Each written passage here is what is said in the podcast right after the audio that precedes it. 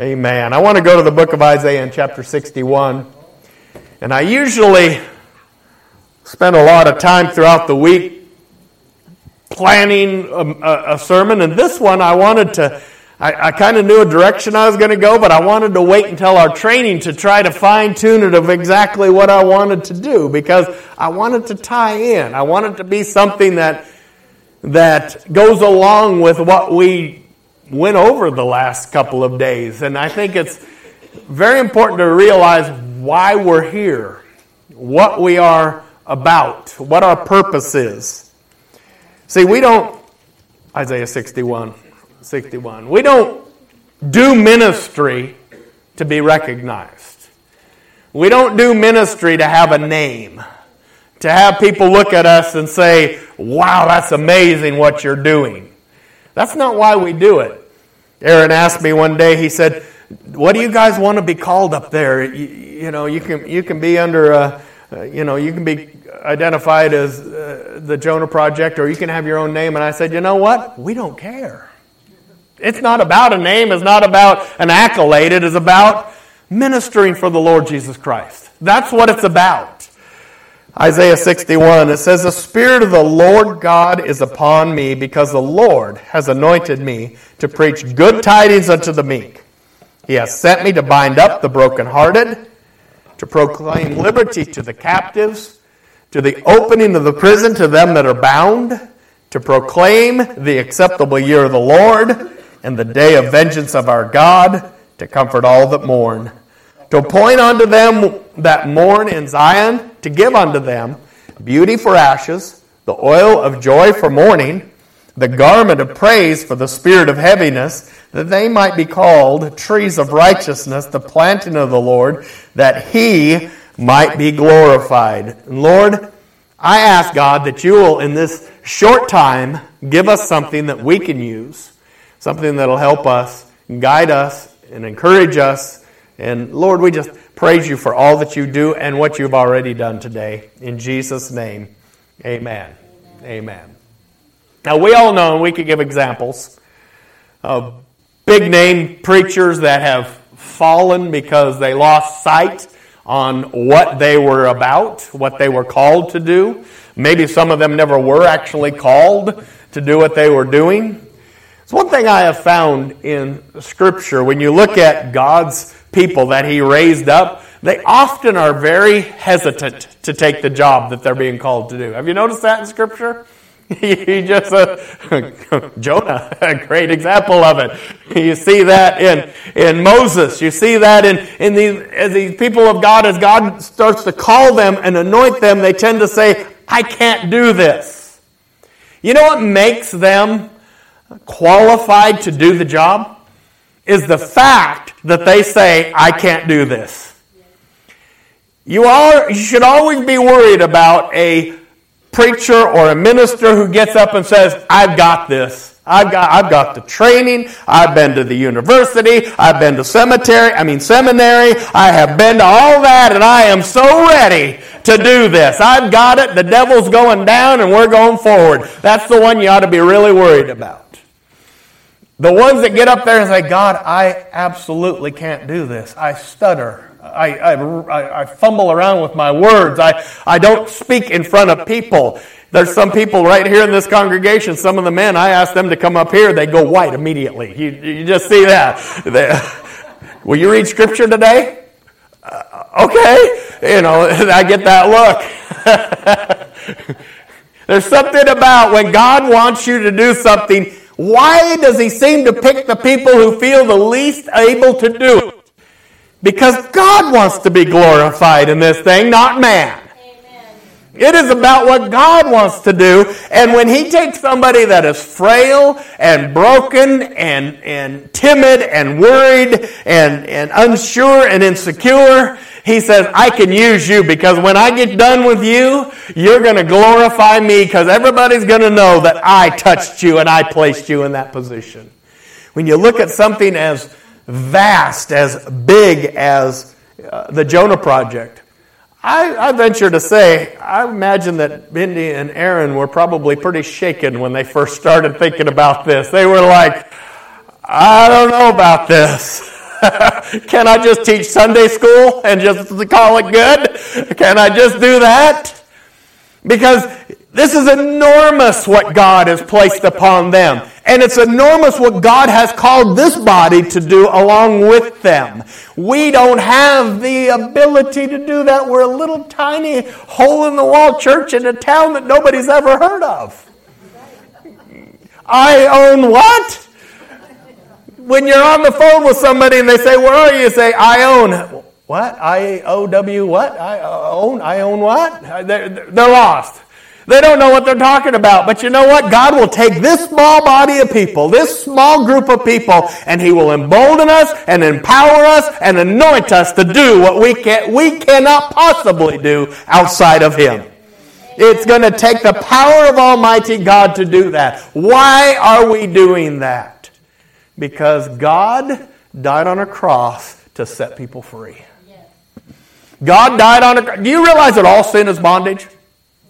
All sin is bondage. I don't care what it is. You can talk about uh, drugs, which is so prevalent today. The, I did a uh, presentation just a couple of months ago on, on the drug epidemic and, and how, how many lives, and I believe it was, what, 2016, it was something like 64,000, 68,000 people died that, that year. They're talking about now they think it's going to be well over 100,000. It, it is exploding the amount of overdose deaths. I know two of two uh, in Oreille County just in the last couple of weeks, right in, in our area uh, of overdoses. One that I, I heard was on life support and probably not expected to live. The other one was able to uh, be saved. But this overdose epidemic is massive and it's grabbing people's lives and holds them. And you better believe that drugs are a bondage. And I don't get it, and you, you know, you can't explain it either, I'm sure. I, all of us know what drugs do, so why does somebody pump it into their vein the first time or snort it up their nose? I don't get it. Do they think they're the exception to the rule? I hope my voice holds out for this very short sermon. It might be shorter than you planned. I don't know. Do they think they're the exception, that it's not going to affect them the way it does everybody else? But, folks, I deal with it all the time, and I look at those broken and, sh- and those shattered lives, and people convulsing and screaming and writhing on the floor, and, and I think, why did you do this? Why did you go that way? And I guarantee that not one of them sat in school as a, as a 10 year old and said, Boy, I sure hope I grow up to be a drug addict. I don't think any of them did that. If you went to them and said, "What do you want to do?" They're going to say, "I want to be a fireman, a policeman, a uh, you know, a politician, an astronaut, or whatever it may be." But none of them said, "I just want to be bound on heroin. I want to I want to overdose on fentanyl. That's what I want to do." But the simple fact is, we have a devil that is about killing, stealing, and destroying. And he will do anything he can to accomplish that goal. He's going to destroy people's lives. What is our job? Our job is to stand in the gap. What did God say? Do I have a man who will stand in the gap? Where is he? I want somebody who will stand in the gap. And he said, But I found none. I didn't find somebody to stand in the gap. Folks, that's why God called us, is to stand in the gap to take that message of the gospel of Jesus Christ. It is a freeing gospel. That's what the gospel does. It frees people from that bondage. Say, well, thank God I was never in that. Yes, you were. Yes, you were. It may not have been drugs. It may not have been heroin. It may not have been meth. It may not have been pornography or whatever it was, but you were bound in something until the day that Jesus Christ saved your soul and, and, and purchased you. You were bound in something. That's why God called us to take that message and draw people out of that bondage, give them the message of the gospel of Jesus Christ. How do you do that? You do that through truth. John 8:32 says, "And you shall know the truth, and the truth shall make you free." If the, uh, if the Son therefore hath made you free, you are free indeed. God wants His people to live in freedom. He doesn't want us bound. He doesn't want us held. Do Christians ever get bound in things? You better believe they do. you better believe that Christians get bound in things. But God's message is a message of freedom. Free the children of God. Free the, the world, the lost in the world that are, that are so bound in these things. Romans chapter 6 and 16 says, Know ye not that to whom ye yield yourselves servants to obey, his servants are you to whom you obey, whether of sin unto death or of obedience unto righteousness. But God be thanked that ye were the servants of sin, but ye have obeyed from the heart that form of doctrine which was delivered unto you. Oh, thank you. God bless you. Intermission. And I won't do the cough drop because somebody will get that in the eye. Verse 18 Being then made free from sin, ye became the servants of righteousness. I speak after the manner of men because of the infirmity of your flesh. For as ye have yielded your members servants to uncleanness and to iniquity unto iniquity, even so now yield your members from uh, service to righteousness unto holiness. You are bound in sin. Now yield yourself to holiness and righteousness.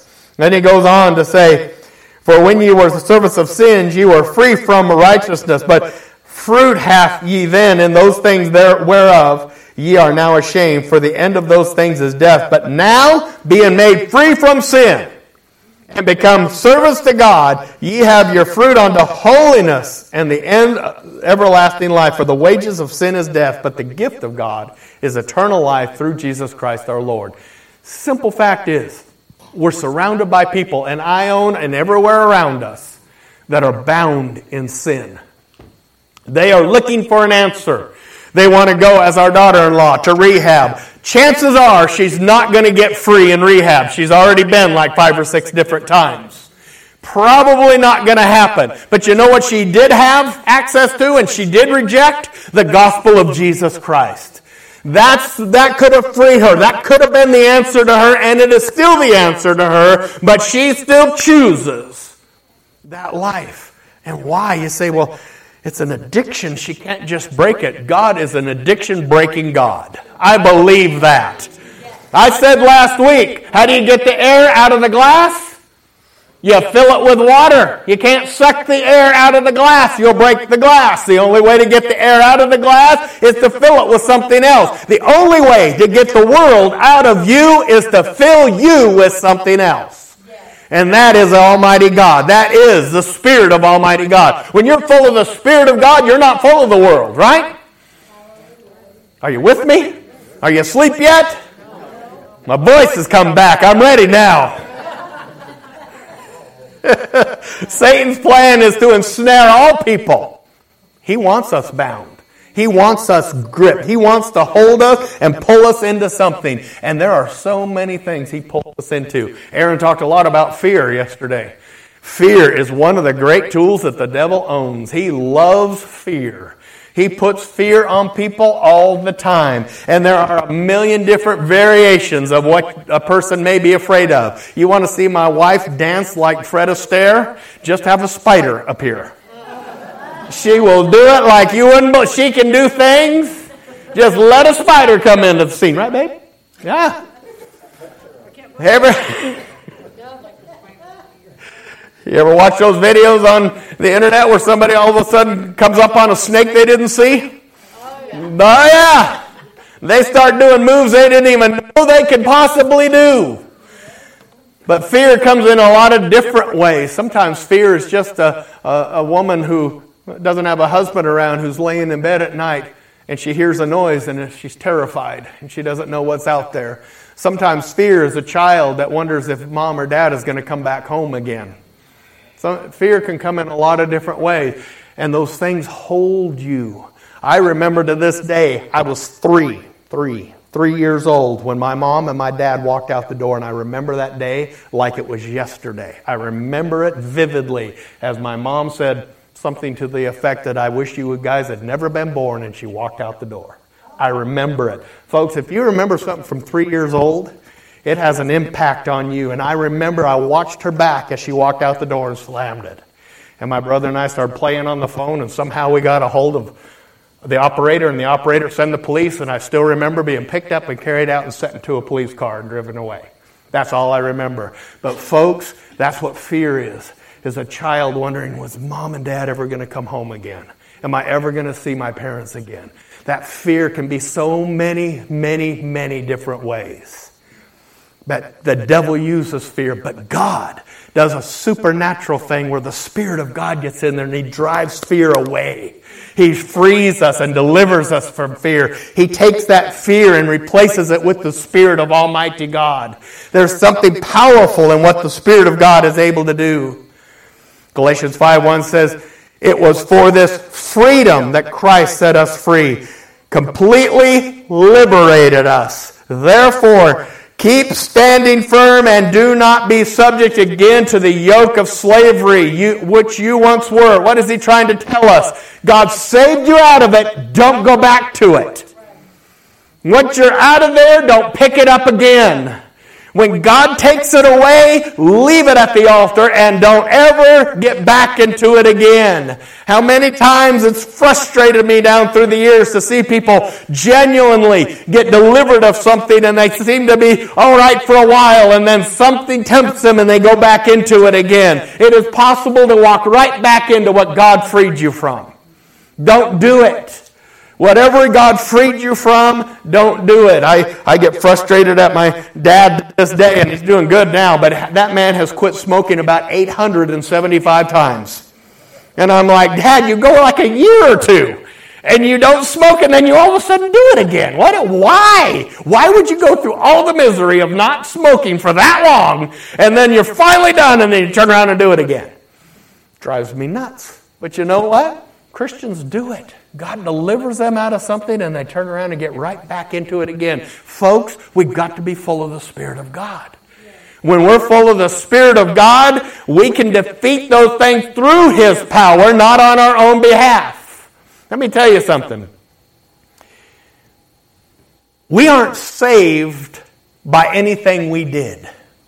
And I, you've heard this a thousand times from me, you'll hear it a thousand more. You can be the best person that the world has ever seen. You can spend every waking moment that you have in a soup kitchen or a, or a shelter of some kind. You can be in, in Haiti your, all your life. You can go to, to, to Papua New Guinea, whatever it is. You can work laboriously until your, your life saps from your body from exhaustion, doing whatever you do can do for other people. And when you die, you will go to hell, except if you're unless you are born again. Born again first, then you work for the kingdom of God as God empowers us. But there are so many people that think if I do the right thing, if I work hard, if I don't hurt anybody, I'm okay with God. Folks, you're not okay with God until you and God have had a relationship one with another.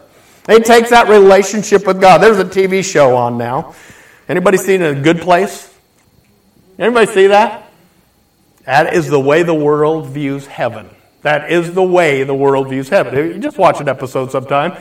Maybe. I wouldn't recommend it. But anyway. That's the way they view heaven. Basically, the premise is you got the good place and you got the bad place. And you get to go to one or the other based on how good you were in your life. You know what? It's not based on that. Heaven is not based on how good you were. Heaven is based on how good God is. Because God loved us enough to send His Son to die on a cross. And unless you believe that, unless you believe that and, and, and hold that, you do not have salvation. You must be born again. Isn't that what Scripture tells us? And when you're born again, God sets us free.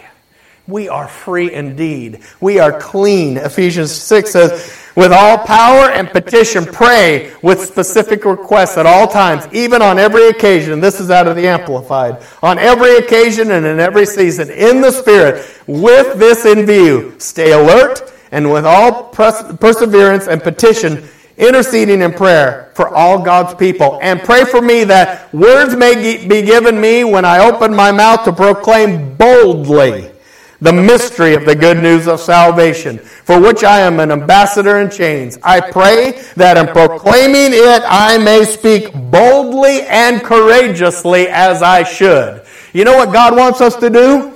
He wants us to be so full of the Spirit of God that no matter where we go, we're okay to tell somebody who we serve. Tell somebody about who we serve and who our God is. When he, Paul said, Paul, you think he wrote two thirds of the New Testament. Did he ever have a problem being bold?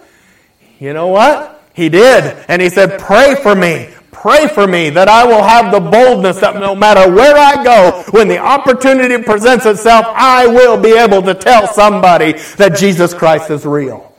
We need to pray that we have that boldness. We have to be born again, we have to be filled with the Spirit, and then we have to have the boldness to do what God calls us to do. Folks, it takes boldness to talk to somebody about Jesus Christ because folks don't want to hear it anymore. I remember the days when people were gracious, even if they didn't want to hear it. They're not so gracious anymore.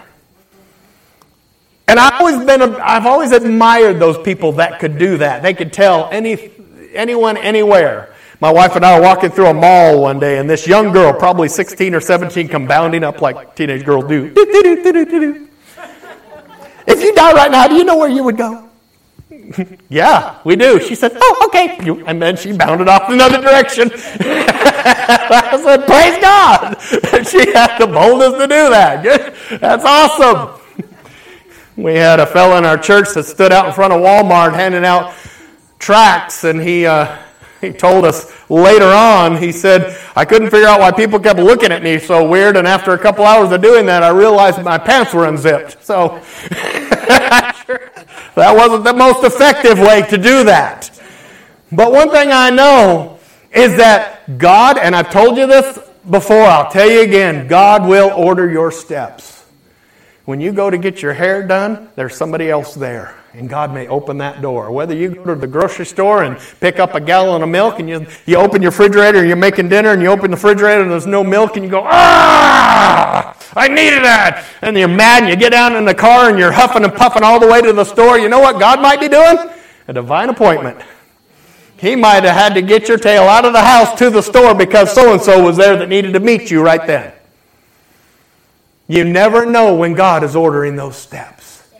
He will order those steps in the most unlikely place. You go down there to get your license renewed, and there's a line clear to the back of the place, and you go, ah, I've got a thousand things to do today. But Susie's standing right in front of you. His life is in a shambles and, and, and falling apart.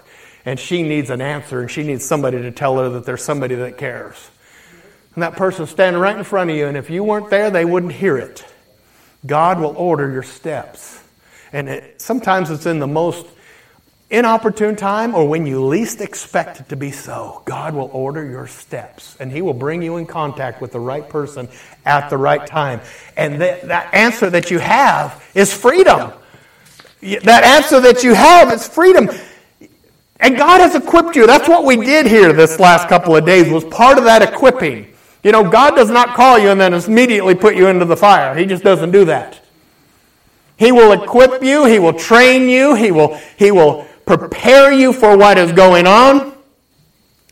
The last thing you want to do is put an office in there that has not had any kind of training. Again, going to Paul, he learned at the feet of Gamaliel for a couple of years before he went out with the message of the gospel. In fact, Ephesians chapter 4, verse 11 says, And he gave some apostles, some prophets, some evangelists, some pastors, and teachers for what? The perfecting or the maturing of the saints for the work of the ministry.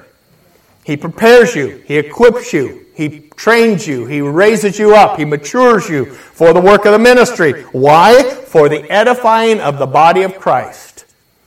When you come to church, are you here to feed or be fed? Quiet.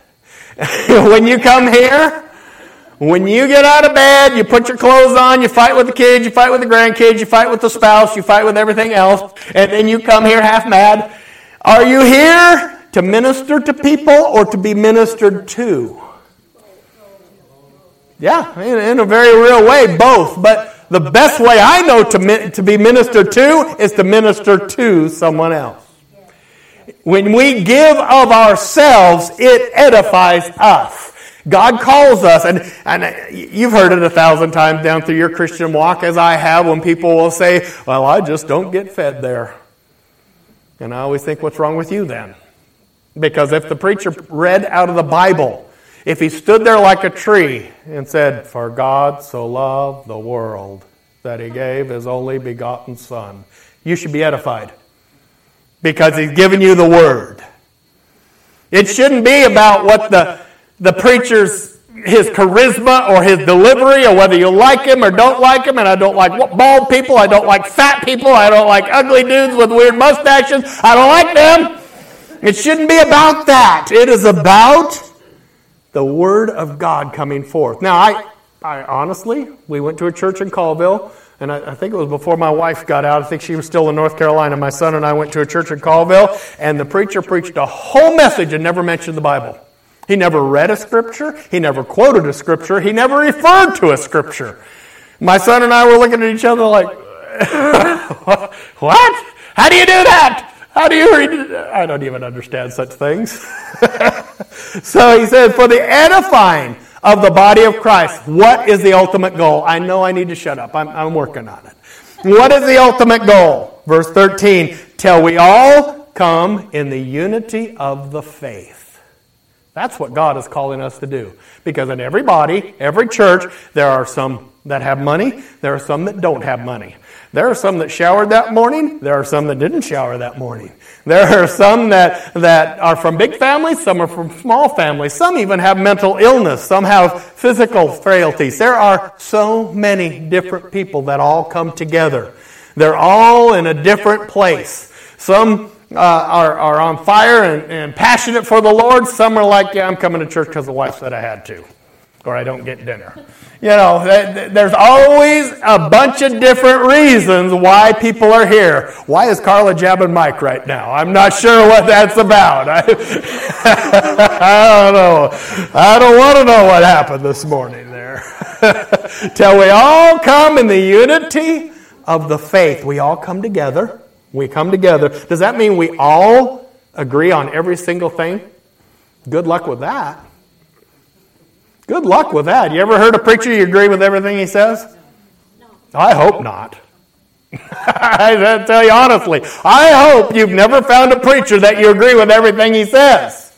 You shouldn't agree with everything he says because you should know the word enough to say, this is what I believe, this is where I'm at, and you know what? None of us have a handle on this thing. None of us do. I don't, there's places in Scripture that I look at, and people will ask me, and I'm just honest enough to tell them. If they ask me, I'll just like, I don't know. I don't get it. I'll look at it again and try to tell you, but I don't, I don't understand that part. One of my worst ones is prayer. Somebody people, people want me to explain prayer. I do the best I can. It doesn't make sense to me. It doesn't. What if you have four people over here praying for rain and five people over here praying for sun? Who wins? and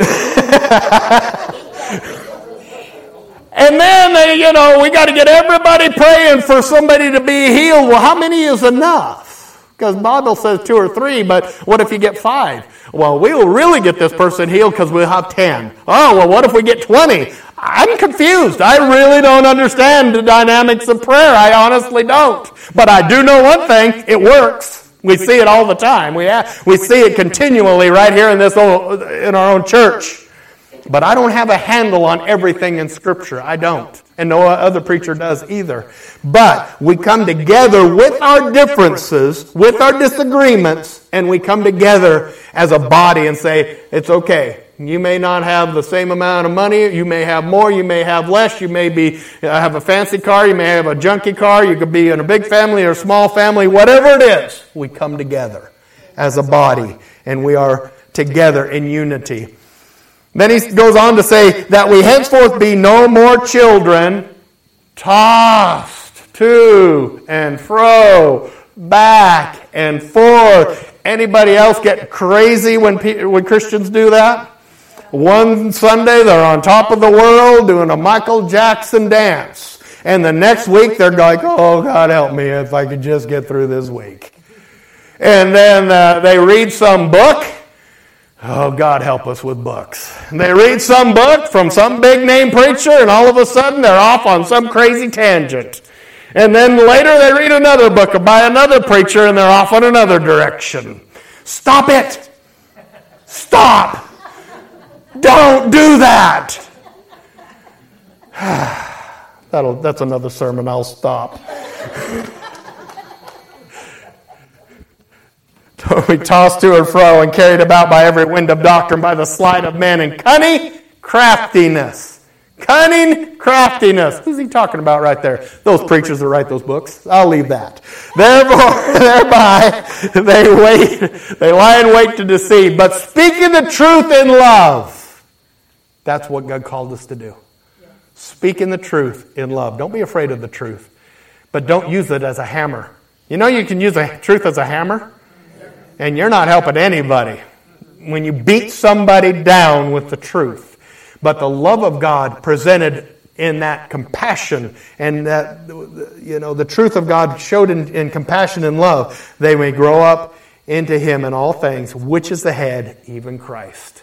That's what we're here for. That's why God called us. That's why God has placed every one of us together in this place. Would you stand, please? Father, in all my frailty, I thank you, God that you let my voice hold out. I didn't think it would, and I thank you. But Lord, in all of that, in all my frailty, I pray that your word, spoken through my mouth, will do something in the heart of people here. Encourage us and embolden us. Lord, some of us need correcting, some of us need chastising. Some of us need encouragement. Some of us need direction. Some of us are fearful and they just need peace. Lord, I just pray that you will do that work. I pray, Father, that the Spirit of God will do a work within the heart of each one of us today. Hallelujah. Hallelujah.